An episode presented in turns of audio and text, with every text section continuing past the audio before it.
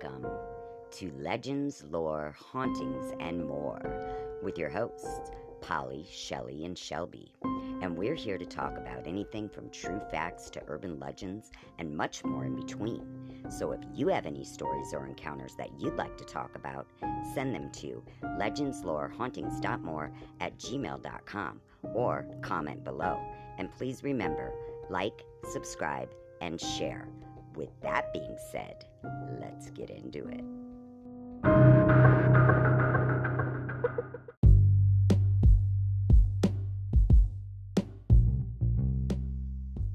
From the source, flavorwire.com by Emily Temple. Sleeping Beauty.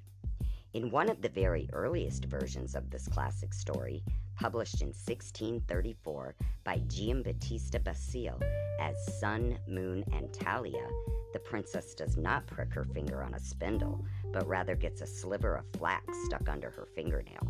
She falls down, apparently dead, but her father cannot face the idea of losing her, so he lays her body down on a bed in one of his estates.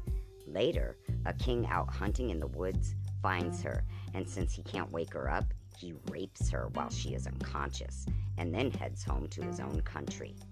Sometime after that, still unconscious, she gives birth to two children, and one of them accidentally sucks the splinter out of her finger, so she wakes up.